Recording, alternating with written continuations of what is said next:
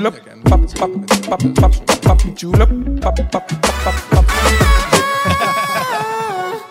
Fedt. Jamen altså, Ulrik, øh, velkommen til. Tak for det. Vi kører jo nu. Nu er der, der er jo kamera på og det hele. Ja. Øh, så no, uh, no stress. Hvad hedder det? Um, jamen altså, jeg har rent faktisk glædet mig ret meget til at snakke med dig.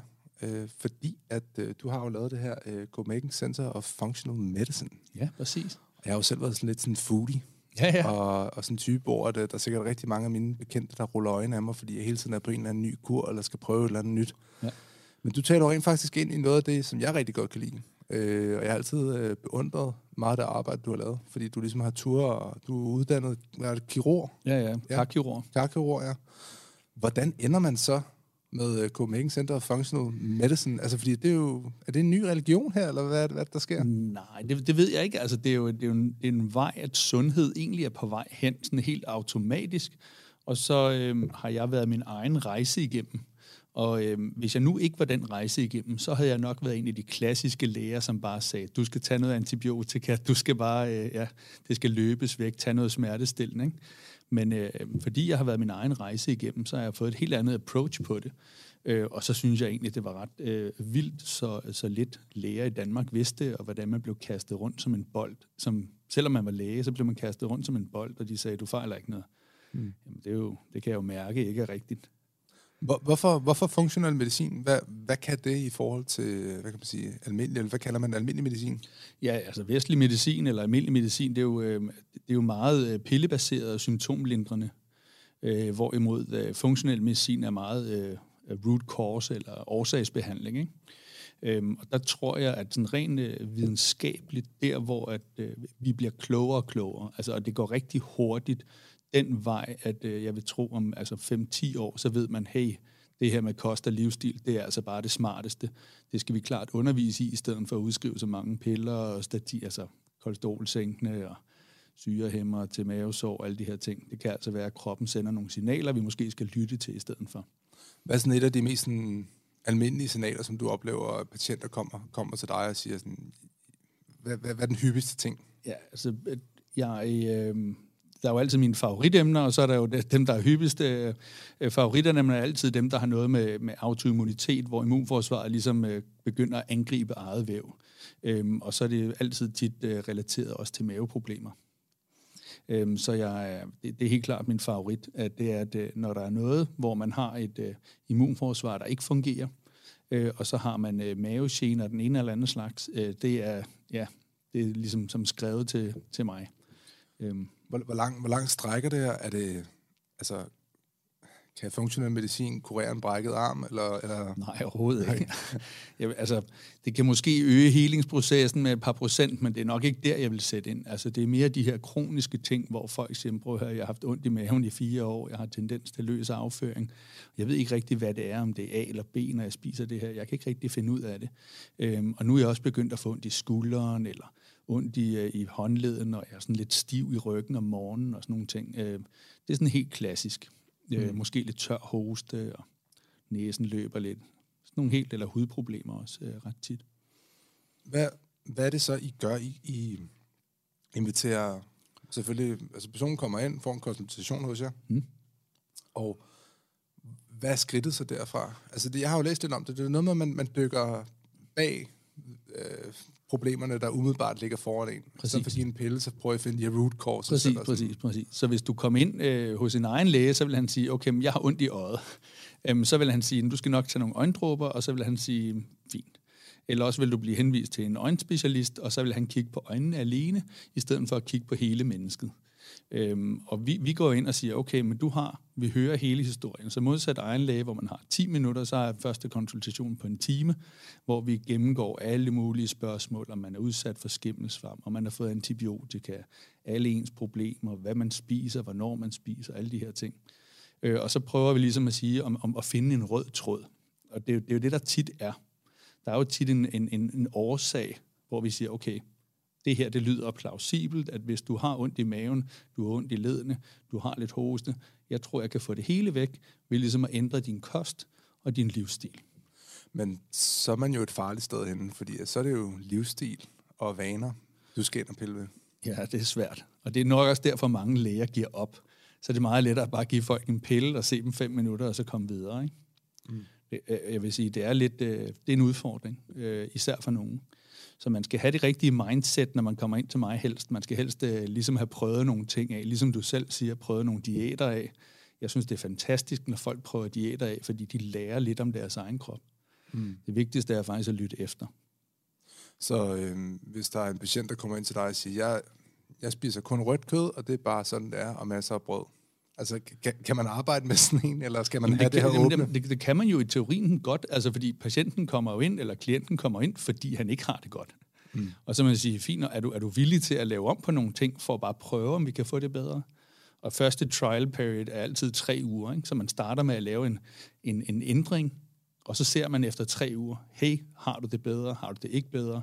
Og hvis de har det bedre, så er der jo normalt, så er der incitament, så begynder de ligesom at sige, okay, det her giver mening. Øhm, og de fleste får det bedre efter tre uger. Jeg læste om en, øh, en lille pige i USA eksempel. Det er bare et af de mange eksempler. Nu har jeg siddet og læst op på det her funktionelle medicin. En lille pige, der bliver født, og øh, et par måneder efter hun bliver født, så øh, begynder hun at få psoriasis. Og hun har psoriasis i seks måneder. Psoriasis over hele kroppen. Hun øh, får en konsultation hos øh, en læge som dig, der har forstand på funktionel medicin. De begynder at ændre kost, og, og hvad man nu gør med sådan en lille pige her. Øh, og to uger efter, så er hun fri for psoriasis. Mm. Er det noget, der sådan lyder realistisk for dig? Eller? Det lyder til, at hun var laktoseintolerant, ikke? Det var altså, rent faktisk, det, det, er sjovt, du kan sige det, fordi det var rent faktisk også det, de uh, fandt ja. ud af, hun var. Ja, fordi spædbørn drikker jo stort set kun mælk, og hvis de så ikke tåler det særlig godt, jamen så kan det jo skabe hele den her inflammationsproces, som altid øh, tit ender i uh, filtreringsorganerne. Mm. Og filtreringsorganerne er jo lungerne og, og huden, mm. så, så det giver tit, uh, tit problemer i den folkelighed. Hvordan, hvordan, hvordan sikrer man så, at den her, hvordan er I med til at sikre, at man kan sige, den her øhm, vaneændring sker? Fordi det lyder som om, at der er nogle, nogle vaner, der sådan skal holdes ved lige. Og nu kender jeg det for mig selv. Altså vaner er noget af det værste og, øh, og, og, og, og prøve at ændre, ikke? Ja, ja. Men altså, det, det kan vi jo ikke. Altså, vi, vi ville jo ønske, at vi ligesom kunne sige, altså, min, min mål, mit mål er jo faktisk at lave en, øh, både en kogebog, hvor man siger, okay, det her skal du prøve at spise de 21 dage, sådan, så man er sikret sig, at der er en opskrift og indkøb og alle de her ting, for at ligesom folk bliver inspireret. Øhm, øh, så kan man sige, det bedste ville jo være, hvis folk bare kunne trykke, øh, de fleste, jeg har nogle lidt rige klienter, som bare siger, kan det købes på Volt? Ikke?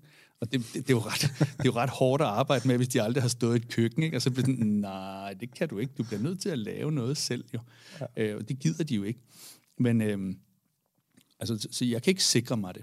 Men, men folk kommer ind og betaler nogle penge for det, så jeg regner med, at de ligesom vil give det et forsøg.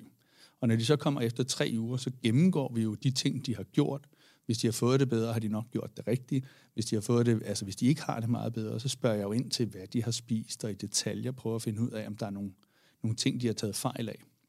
Kan man ikke som, øh, når, man, når man har den indsigt og den viden omkring, hvad kan man sige, funktionel medicin, som du har, og hvor meget råvarer egentlig spiller en betydning, kan man ikke som, som sådan læge sidde og bande og svogle over, sådan, hvordan samfundet egentlig er skruet sammen? Altså det her med, hvorfor, hvorfor skal det nemme mad være så dårligt for os, ikke?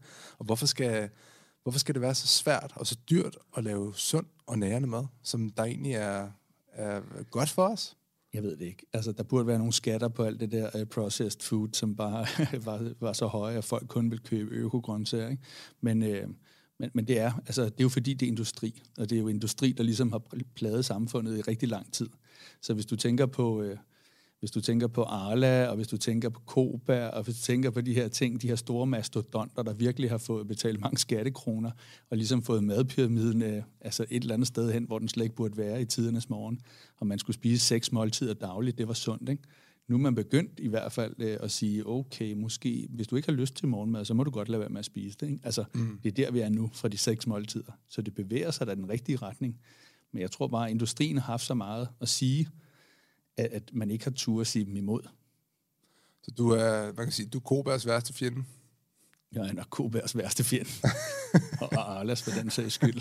så, så, så dig og, og, hvad kan man sige, mælk, I er ikke så gode venner, eller Altså igen, øh, jeg går jo ud fra et, et koncept, hvor vi jeg er ikke ude på, at du skal leve øh, på en sten og, øh, bare drikke og spise hvidkål de sidste dage af din levetid. Altså, jeg er ude på at finde ud af, hvad det er, der trigger din krop. Og øh, ud fra min erfaring, så er det, øh, så er alle folk forskellige. Det vil sige, at den bakteriesammensætning, du har i maven, gør, at du kan nedbryde A til Z fødevarer, hvorimod at jeg måske ikke kan nedbryde nogen af dem. Øhm, så når man kommer ind hos mig, så bliver man sådan øh, begrænset rimelig meget de første tre uger, og så prøver man den at åbne op, sådan så vi finder ud af præcis, hvad det er, der trigger den krop, jeg sidder overfor. Hvad, hvad, hvad, hvad er de generelle safe foods, hvis, man, hvis du siger, at man begræn, du begrænser folk? Hvad, hvad, hvad, hvad er så de ting, Friskfanget fisk Okay, den er safe. at være rimelig safe. Okay. Altså, men jeg har jo hørt, altså fordi jeg arbejder med så mange mennesker, har jeg jo hørt alt fra A til Z, hvor jeg tænker, det var lige... er der noget urmenneske i forhold til det? Altså, sådan, er det, så det ligger til os at spise fisk? Altså, hvis man kigger på vores udvikling? Eller? Jeg har også taget en del fødevareintolerancetest på folk, og der ser man næsten altid, at, at, at kød går fint. Mm. Og det er ikke sådan, at kroppen danner rigtig store antistoffer mod kødet, øhm, hvorimod at øh, bønner og linser og sådan nogle ting, det kan altså være noget, der trigger folk rigtig meget. Okay. Øhm, ellers er der selvfølgelig kornprodukterne og mælkeprodukterne, som plejer at være de klassiske, der laver balladen. Jeg arbejder lidt med det her med, at man taler om primære triggers og sekundære triggers. Det vil sige, at øh, hvis du blev født øh, og havde noget, en lille mild laktoseintolerance, så begyndte din, din tarmflora ikke at have det særlig godt, fordi du blev ved med at drikke mælk, og så vil det langsomt, tarmen vil langsomt blive utæt, og så vil, du, øh, så vil du begynde at få nogle af de her sekundære intolerancer. Så leaky bowels, det er noget, jeg har læst ret meget om. Lige godt, ja. Leaky godt, leaky, leaky godt. Hvad, hvad, så tarmen bliver, what, utæt? Ja, præcis. Hvordan det?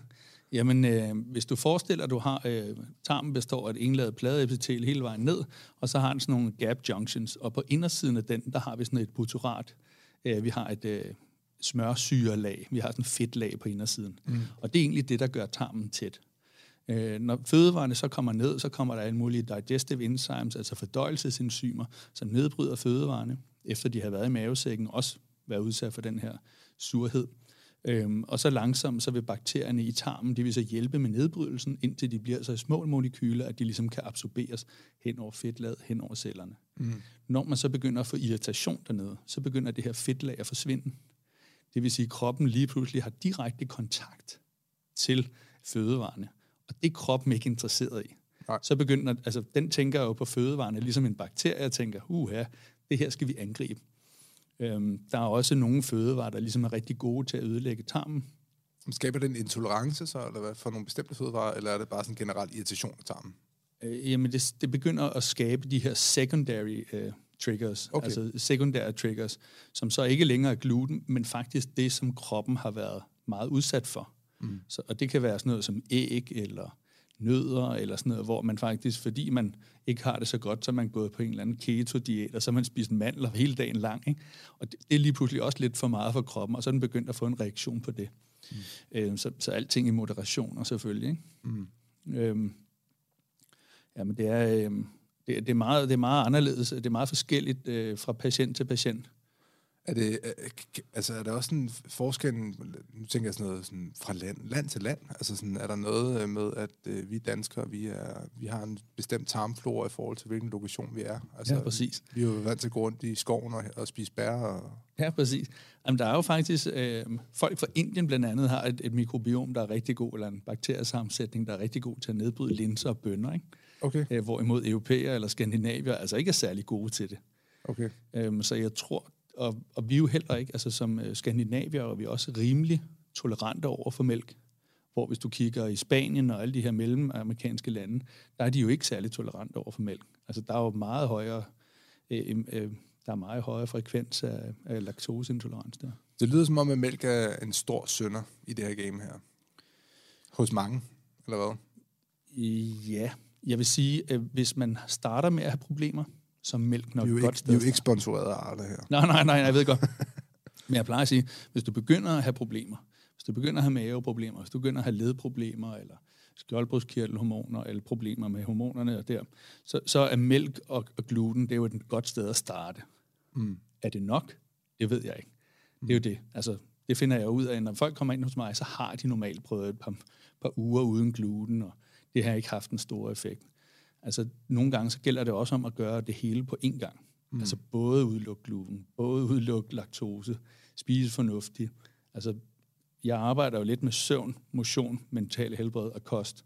Så du, hvis du sover to timer om natten og stresser på arbejde, jamen, så er det jo lige meget, hvad du spiser næsten. Så er det jo ikke godt. Hvor stor en del af den her ligning i forhold til sådan et velvære, og det er selvfølgelig et lidt ledende spørgsmål det her, fordi jeg kender jo godt selv effekterne af træning og forholdsvis hård træning, hvor man kan få pulsen ret højt op. Jeg har jo dyrket, jeg er jo en af dem, der godt kan lide at sige, at jeg har dyrket CrossFit, fordi alle crossfitter skal jo fortælle, at de dyrker CrossFit. Ja.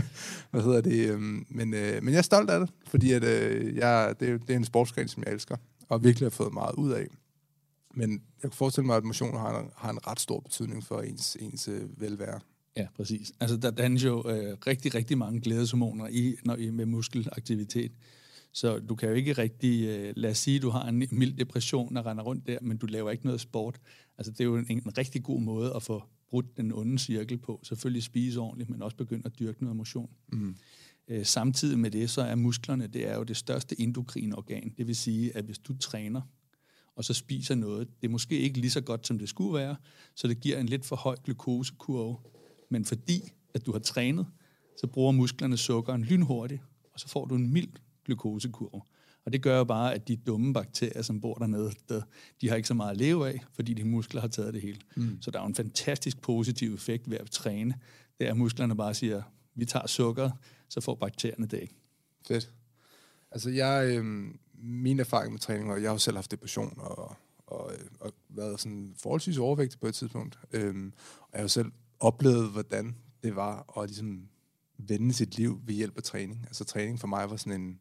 Jeg var også på antidepressiv og alt det her, ikke?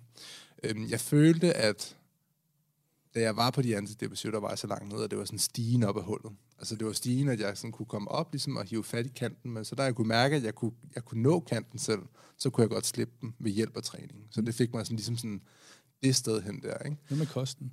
Kosten, jamen det, der blev jo også gjort noget ved det, men man kan sige, det var, det var da jeg var lidt yngre, så min uh, interesse for generel madlavning og min, uh, mine evner i, i et køkken var, uh, var ret begrænset. Kunne det købes på Volt?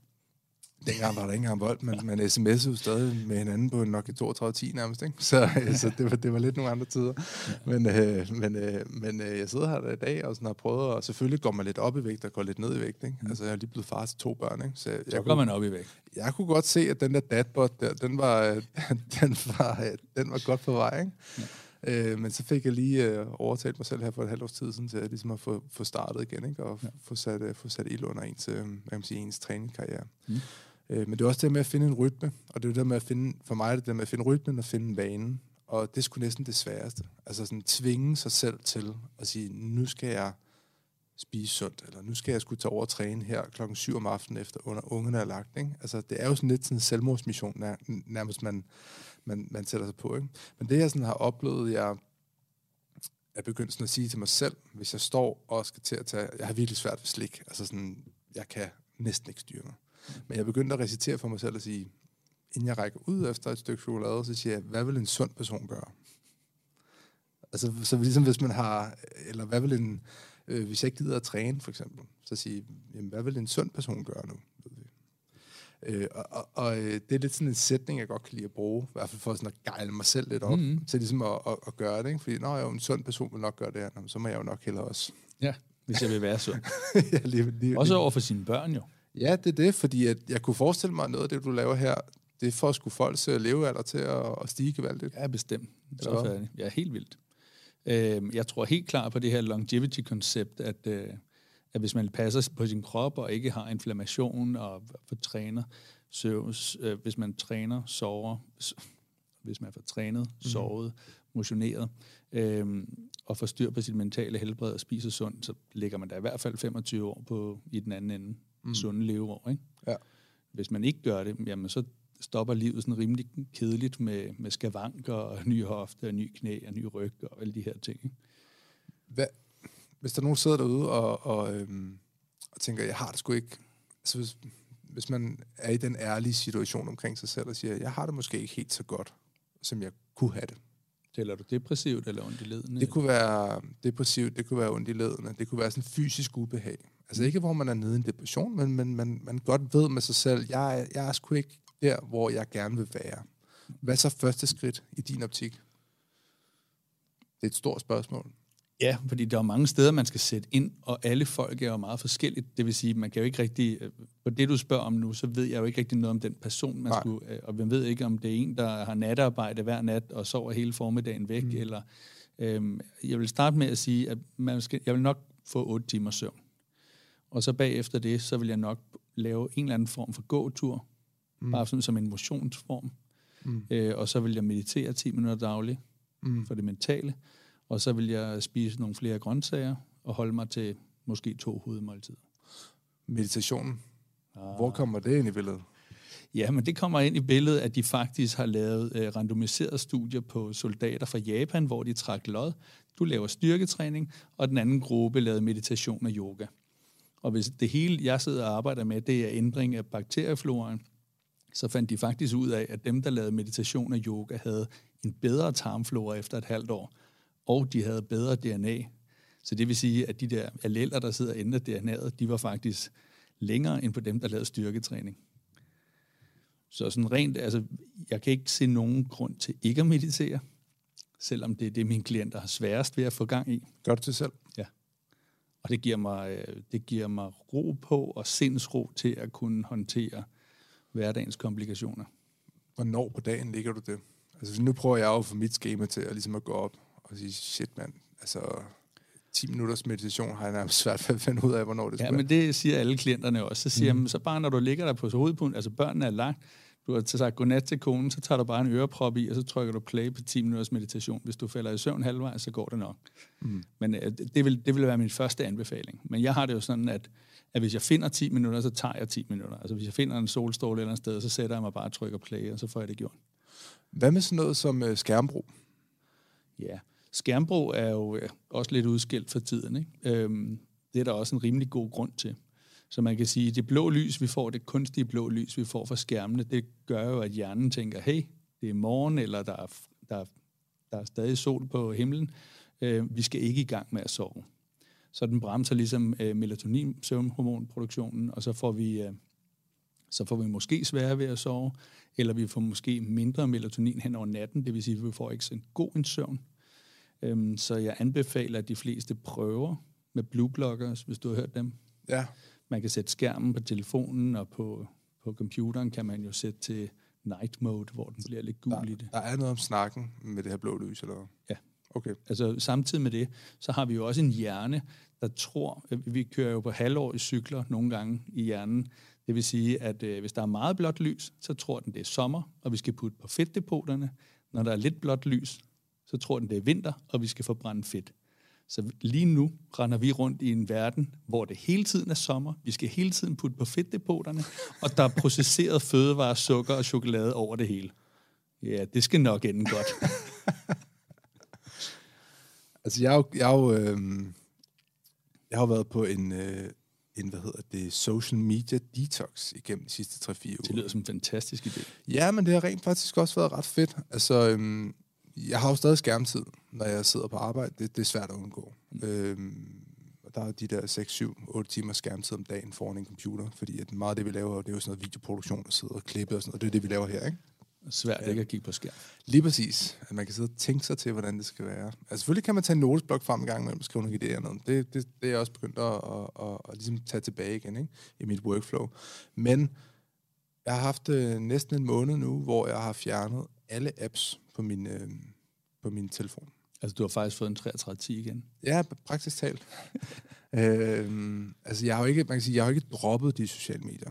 Øh, men, men jeg oplevede, at jeg begyndte at få det, jeg sådan kalder sådan fantomhånd. Altså, jeg kunne forestille mig, at der, er- der er nogen derude, der, der ligesom sådan godt kender det.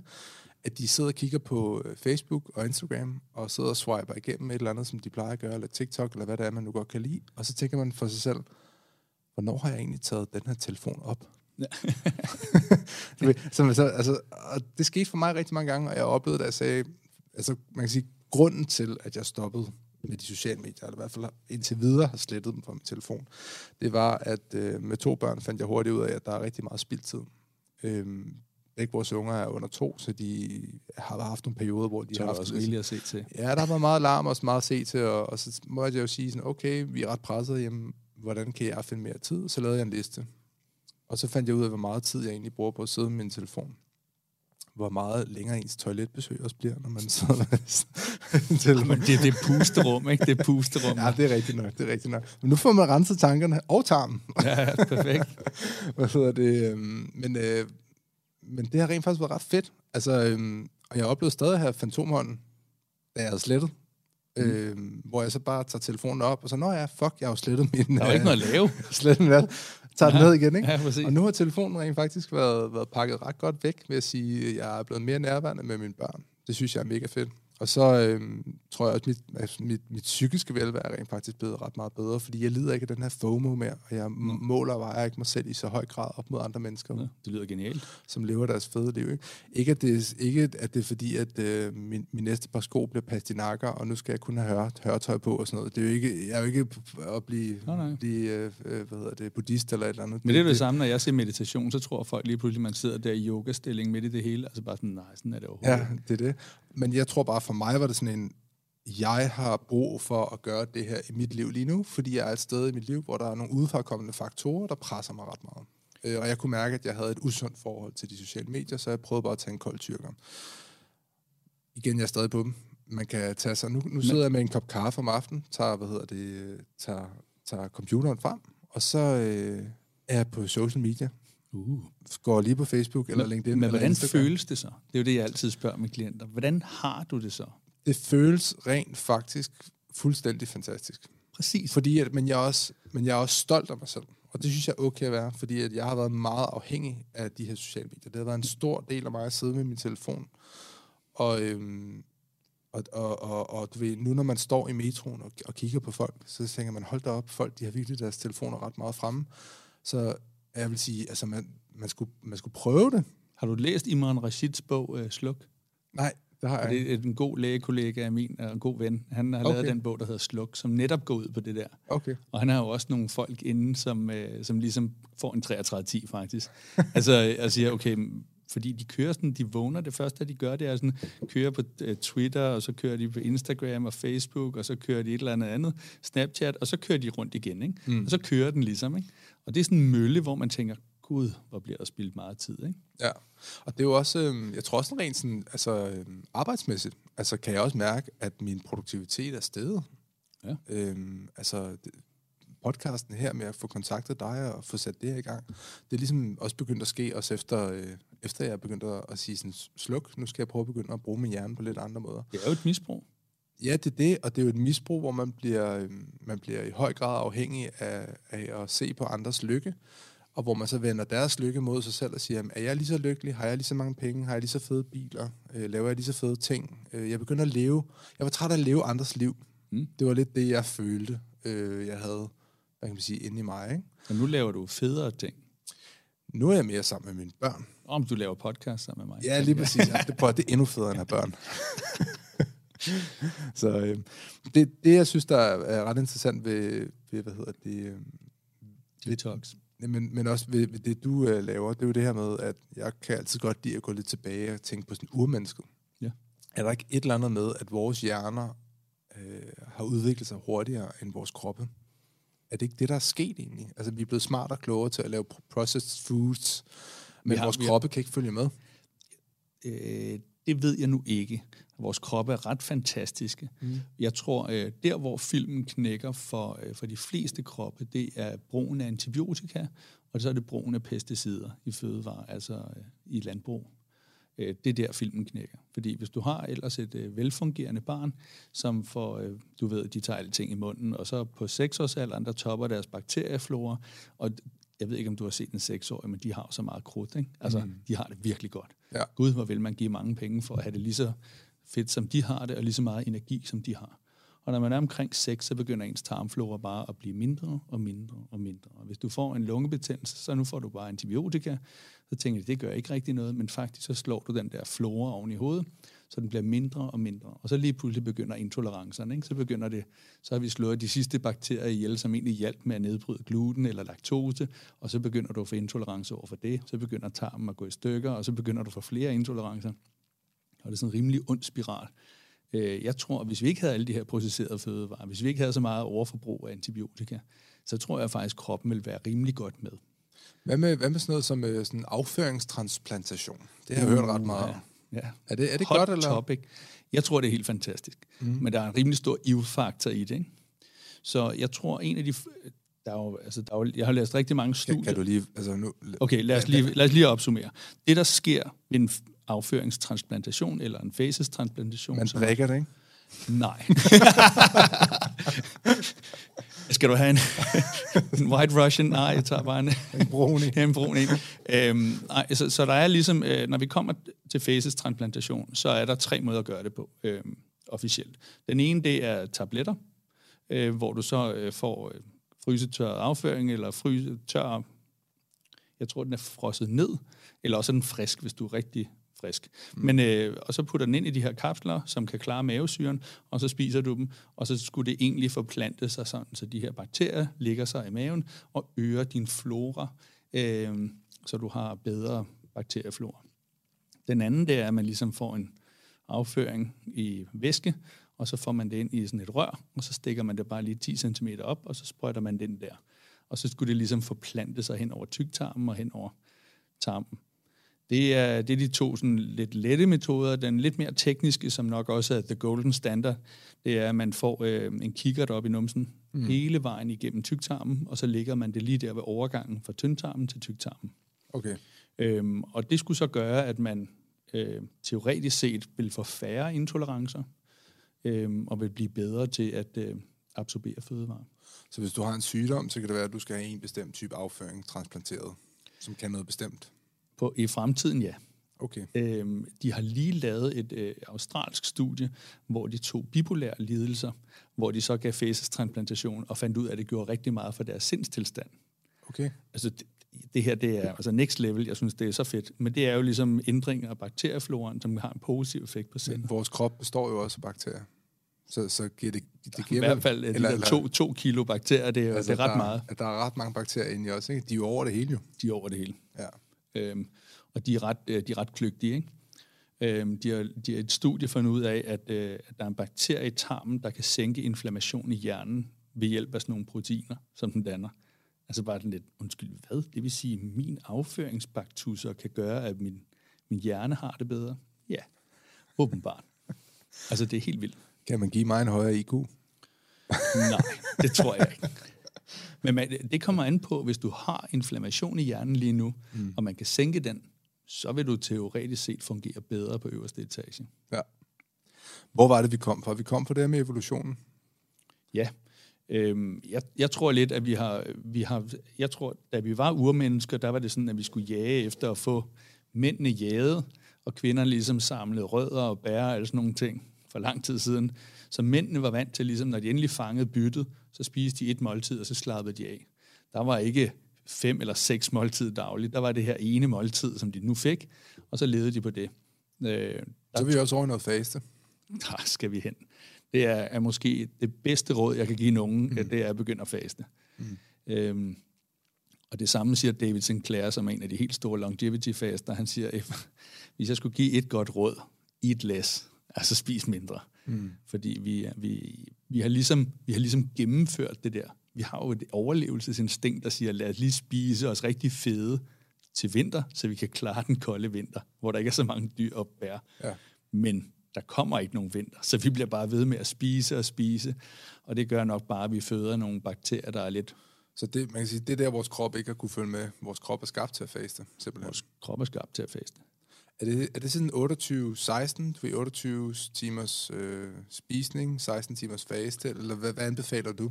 Ja, men der er nemlig rigtig mange, der spørger, og jeg vil sige, øh, i stedet for, der er jo nogen, der faster i 24 timer, og så spiser de 24 timer. Jeg vil hellere anbefale, at man gør noget konsekvent.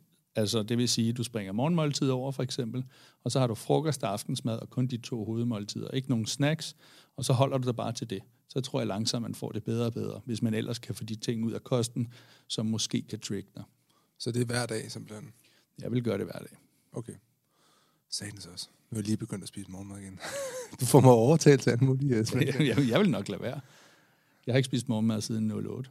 Hvad med øh, sådan noget som, øh, som, øh, som corona nu her, hvor at, øh, alle har gået og vasket deres hænder, og bakterierne har været forsvundet fra jordens overflade? I, altså, oplever du, at der kommer et, et større tryk af folk med, med, med lidelser her nu efter? Eller? Det tror jeg kommer til på sigt. Mm. Øhm, det er jo sådan, at vi har jo alle, at vores immunforsvar har godt af at få en lille smule bakterier, en lille smule virus, øh, sådan så den kan holde sig klar. Ikke? Mm. Jeg tror også, det her det er vist en af de hårdeste influenza-sæsoner, der har været, fordi, at, øh, fordi folk er blevet syge gang på gang, og deres immunforsvar har slet ikke været up to beat. Altså, det er slet ikke med. Har du selv haft corona? Jeg har haft corona. Ja. Hvordan, hvad var din holdning til det? Altså, man må sige alt her. Jamen, jeg troede aldrig, jeg skulle have det. Nej. Øhm, og så vaccineret? Og... Jeg har to vacciner, ja. Okay. Øhm, og øh, det tror jeg ikke, vi skal begynde at tale om. det er også et langt kapitel. Men øh, jeg, øh, jeg troede ikke, jeg skulle have det, og så, øh, så holdt jeg en lang episode uden alkohol, øh, rent fordi jeg ved, at min søvn bliver så dårlig, og jeg gerne vil præstere hjemme. Så, øh, så jeg drak ikke 110 dage. Hold da. Og øh, da jeg så drak, fik jeg corona. Det er løgn. Det er rigtigt. Vildt nok. Så jeg var ude og dele en flaske rødvin med en, øh, en kirurgkollega. Og, øh, har det været alkoholen, siger du? Eller er det, det faktisk, Jamen, det, du, du, har været ude, og, du har været ude blandt andre mennesker? Jeg havde faktisk, ja, det ved jeg ikke, jeg havde faktisk en klient i dag, øh, eller i går, som også sagde, at hun øh, havde øh, tidligere har hun også drukket, og hun har haft influenza, og hun har haft sygdomsfornemmelse næsten hele tiden. Så holdt hun op med det for syv år siden, og hun har næsten ikke været, været syg siden. Øh, og så fortalte jeg hende om min, så siger hun, ja, der kan du se. Altså, jeg siger ikke, at det er det. Og jeg synes jo også, at man skal til særlige lejligheder og lige have lov til at drikke en lille smule. Men det er bestemt ikke noget, jeg mener skal være en del af den daglige kost. Men det er også, altså man, man giver vel også sit immunforsvar et, et gok i nåden, når man, gift, jo. når man drikker sig stiv, ikke? Det er jo gift. Ja. Så det er jo klart, og jeg ved, øh, jeg arbejder jo meget med søvn, og jeg har den der overring som uh, tracker, ikke? Og jeg kan jo se, jeg ligger jo på de der 85 normalt, når jeg går i seng kl. 22, står op kl. 6, og ellers øh, spiser fornuftigt, og altså gør alle mine ting rigtigt, så ligger jeg omkring 85. Hvis jeg så får en gin tonic til aftensmaden, jamen så ligger jeg rodet rundt på 55 ud af 100 i score. Ikke? Altså, okay. det kan min søvn overhovedet ikke lide. Nej. Tidligere var det bare sådan, at jeg kan godt drikke lidt, jeg sover fint. Men nu sover jeg helt elendigt. Så det var også en af de ting, du slår ned på i dit arbejde, kunne jeg forestille mig.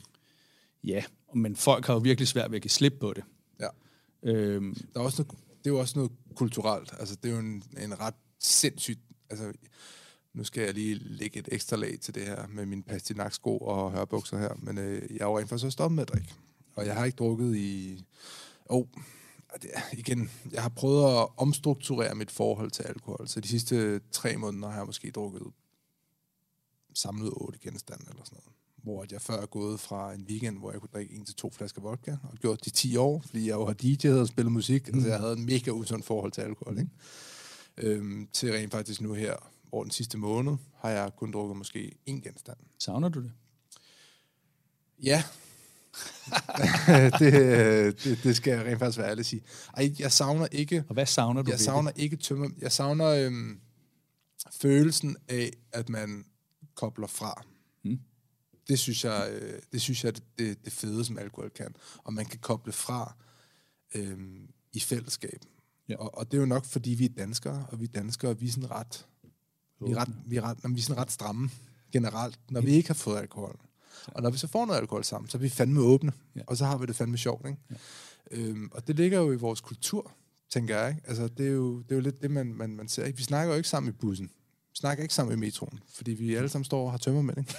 eller fordi vi... Øh, sidder på SoMe. jeg sidder på SoMe, eller, eller alt det her, ikke? Så jeg ved også godt nu, at sådan med, med, med det her med at, at, at drikke, prøve at stoppe med at drikke, øhm, jeg er 100% sikker på, at man også sagtens kan have det sjovt, når man ikke drikker. Og det har jeg også oplevet, at jeg kan, men jeg har det ikke lige så sjovt. Det er svært. Det er rigtig svært, er rigtig fordi alle andre drikker også. Ikke? Ja, min erfaring, det er jo, at, at, at hvis man mødes, så mød rigtig tidligt.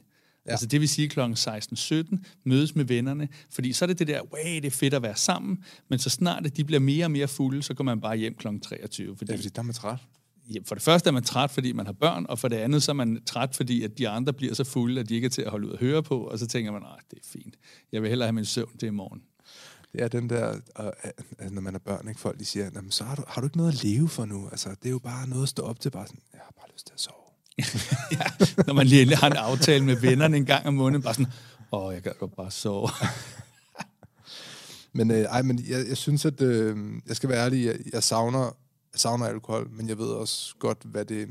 Altså for mig har alkohol jo nu her, hvor jeg er blevet, man kan sige, ældre, nu er jeg 33, og det er jo det, alle snakker om. Når man er 23, 20, så kan du fyre den af, vågne op, Fyre den af som igen. Om, som om, ja, så fyre den af igen, som om ingenting var sket. Ikke?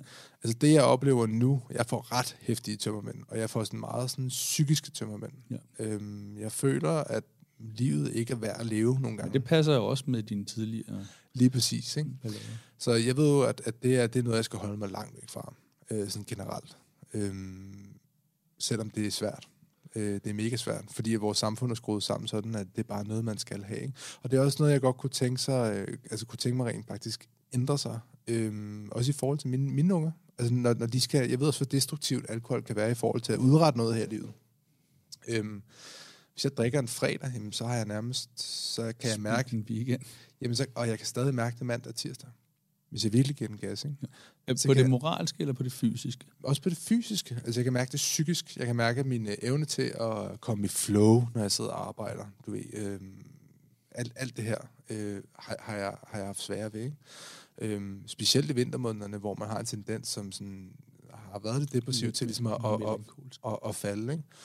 Øhm, hvilket rent faktisk var grunden til, at jeg sidste vinter øhm, prøvede sådan en øhm, en mikrodoseringskur af. Ja. Øhm, hvilket virkede LSD ret eller svampe? det var svampe. Ja. Øhm, og det fungerede sindssygt godt. Ja. Det fungerede rent faktisk sindssygt godt. Altså, Fløj jo tiden for hurtigt afsted, eller? ikke, nej, det, var jo ikke, det var jo ikke en stor nok dosis til, at øh, man blev, øh, at jeg, jeg så ting og sådan noget. Mm. Øhm, men det var øh, nok til, at jeg kunne fornemme, øh, at jeg havde nemmere ved at komme i gang med nogle ting. Ja. Og godt, det er sådan lidt fyr at snakke om. Øh, Nej, nej, jeg det jo er helt genialt jo. Altså det her, det er jo et hot topic også. Ja, Fæsestransplantation og mikrodosering af LSD eller svampe, det er jo virkelig... øh, Nu er jeg jo ikke læser, og jeg skal jo ikke give gode råd om, hvad folk skal gøre med deres krop. Jeg kan kun snakke om, hvad jeg har oplevet på min, på min egen krop. Og, øh, og jeg synes sgu, det virkede. Øh, det var øh, seks uger, hvor det var en gang hver anden dag, at man tog lidt. Og jeg kunne mærke en klar ændring, specielt i de helt mørke måneder der, Ja. øh, december, januar. Øh, der hjalp det mig ret meget.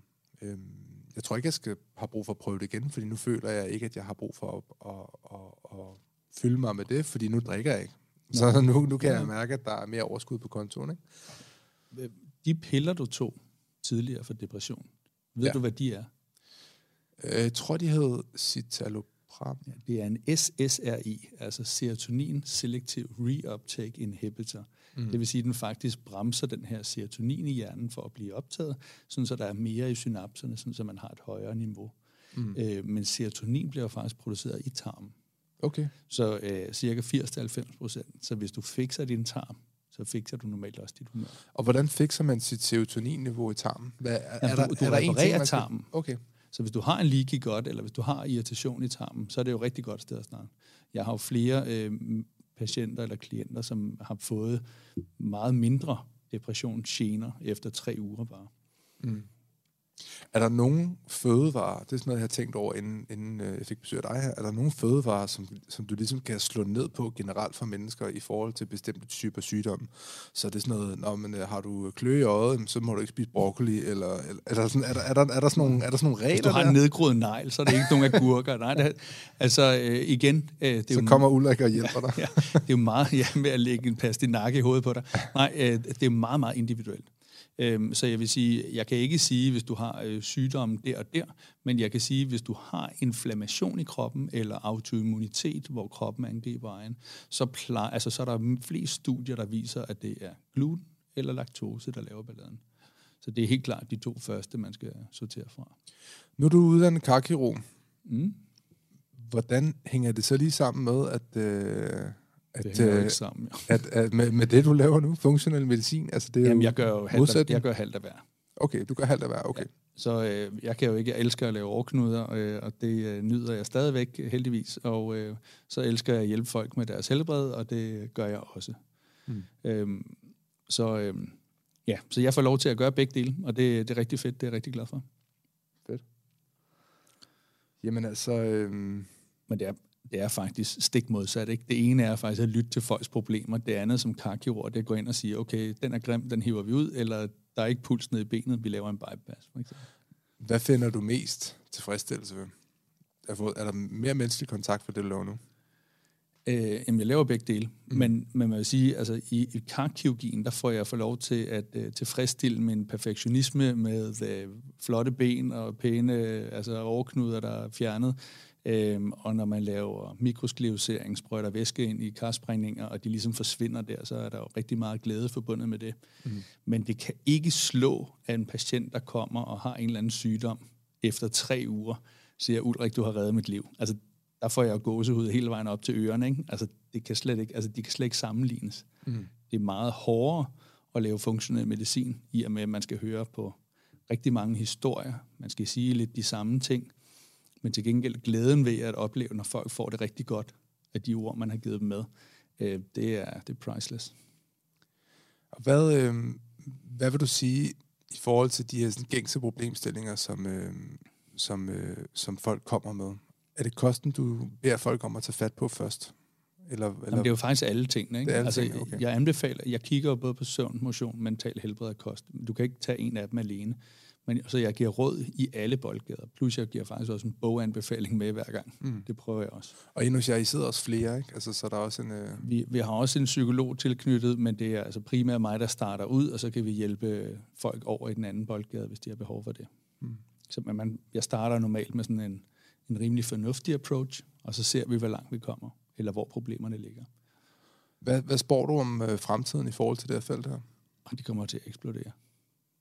Tror du det? Ja, 99,9. Der kommer flere og flere af de her problemstillinger, fordi folk spiser så tosset. Og hvad, hvad, hvad, bliver, hvad bliver det? Man, man, hvordan kan man afhjælpe folks problemer på den nemmeste måde? Er det de her personlige konsultationer, eller er det sådan app-baseret, eller hvad, hvad, hvad tænker du? Ja, arbejder på noget med, øh, med noget videobasis og videotilgang, hvor man ligesom øh, køber sig adgang i stedet for, fordi at, at det er meget øh, de samme ting, man siger, og selvfølgelig er det jo meget svært, når helst alt helst skal være individuelt, mm. men man kan sige, at det er jo et godt sted at starte. Øh, og så kan man se, hvor langt man kommer, og så kan folk tilkøbe konsultationer. Der kan vi måske klare 80 procent af problemstillingerne.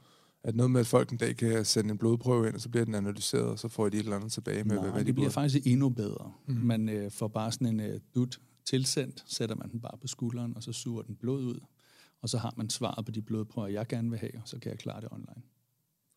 Er det sådan løbende, den skal sidde på, eller er det bare nej, en udsugning? Nej, trykker bare på den, og så suger den blod ud. Det er et nyt koncept, der er i gang med at blive udviklet. Hold da op. Det sidste, jeg hørte, jeg også var ret imponeret over, det er, hvad hedder det, en chip i menstruationsbind, som kan måle på øh, kvindens... Hvorfor har du brugt det? som kan måle på kvindens velvære eller et eller andet. Eller toilettet, man kan tisse i, som kan fange, om man har nogle sygdomme eller har kraft eller et eller andet. Det er jo også ret interessant, ikke? Altså, der er så meget øh, udvikling på vej. Det er, er vi 10 år fremme, eller 100 år fremme, eller hvad, hvad, hvad, hvad 10 år fremme, tror jeg. Så, så er det en realitet, at du sender en, en chip ud, en myg ud, der, syger noget, der suger noget blod. Nå nej, det taler vi et år. Allerede? Ja, ja, altså, jeg er med på, øh, jeg skal forhåbentlig med på konceptet, som er ved at blive udviklet. Fedt. Så, og, det, og det fungerer allerede nu. Jeg har fået testet det. Hold da op på mig selv, og blodprøverne er solide og fungerer. Så er det videokonsultationer ud for de svar? Men... Ja, og så, øh, altså, så kan man måske få, øh, få, få ændret ens øh, ubalance. Ikke? Mm. Forhåbentligvis så håber jeg på, at vi kan kigge lidt bedre på mikrobiomet i fremtiden og sige, når man har for mange af de her bakterier, så kan vi korrigere det ved hjælp at give de her bakterier eller noget af den stil. Ikke? Mm. Så øh, jeg er meget, men, men du kan nok ikke komme udenom. Alle folk vil have et quick fix, ikke? Alle folk vil gerne repareres i går. Der er nok ikke nogen vej udenom. Man skal nok øh, lave din øh, med, hvad vil en sund, sund person gøre? Det skal man nok spørge sig selv om lidt flere gange. Ja. End man gør nu.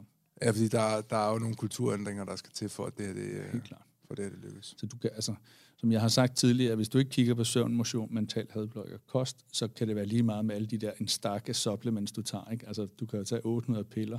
Hvis du sover to timer om natten, så hjælper det jo ikke særlig meget. Og det er jo igen, hvis man prøver at vende tilbage til sagens kerne med det her root causes. Så hvis øh, der er en, der kommer ind med betændelse i øjet, og du siger, fix de her problemer her, eller du kan fikse det her problem ved at spise den her, og gøre sådan her med din krop, øh, så gør de det. Problemet bliver fikset, så vender de tilbage til deres gamle vaner, og så starter problemet vel igen. Det er vel også noget, du ser, at, at, at, at det opstår igen, fordi det ligger vel det forsvinder vel Jamen, aldrig. det er jo derfor, det er dejligt med de her, altså for dem, når vi holder konsultationerne sådan rimelig tight, og de ligesom skal stå til ansvar over for mig, mm. jamen, så går det faktisk rigtig godt. Og når man giver dem frihjul, så ender det med, at de ligesom kører langsomt ind i deres gamle vaner, fordi at deres miljø ligesom er, er sat op til det. Mm. Fordi at de, de har koner, der spiser på den måde, og de har venner, der spiser på den her måde, så er det jo svært stadigvæk at sidde der med sin salat og sin øh, friskfanget fisk. Ikke? Altså, ja. så øhm, jeg, jeg tror, det er svært. Så, så forhåbentligvis, så bliver det jo lettere og lettere at leve sundt. Lige nu er det ekstremt svært at leve sundt. Ja. Øhm, I hvert fald efter min overbevisning sundt.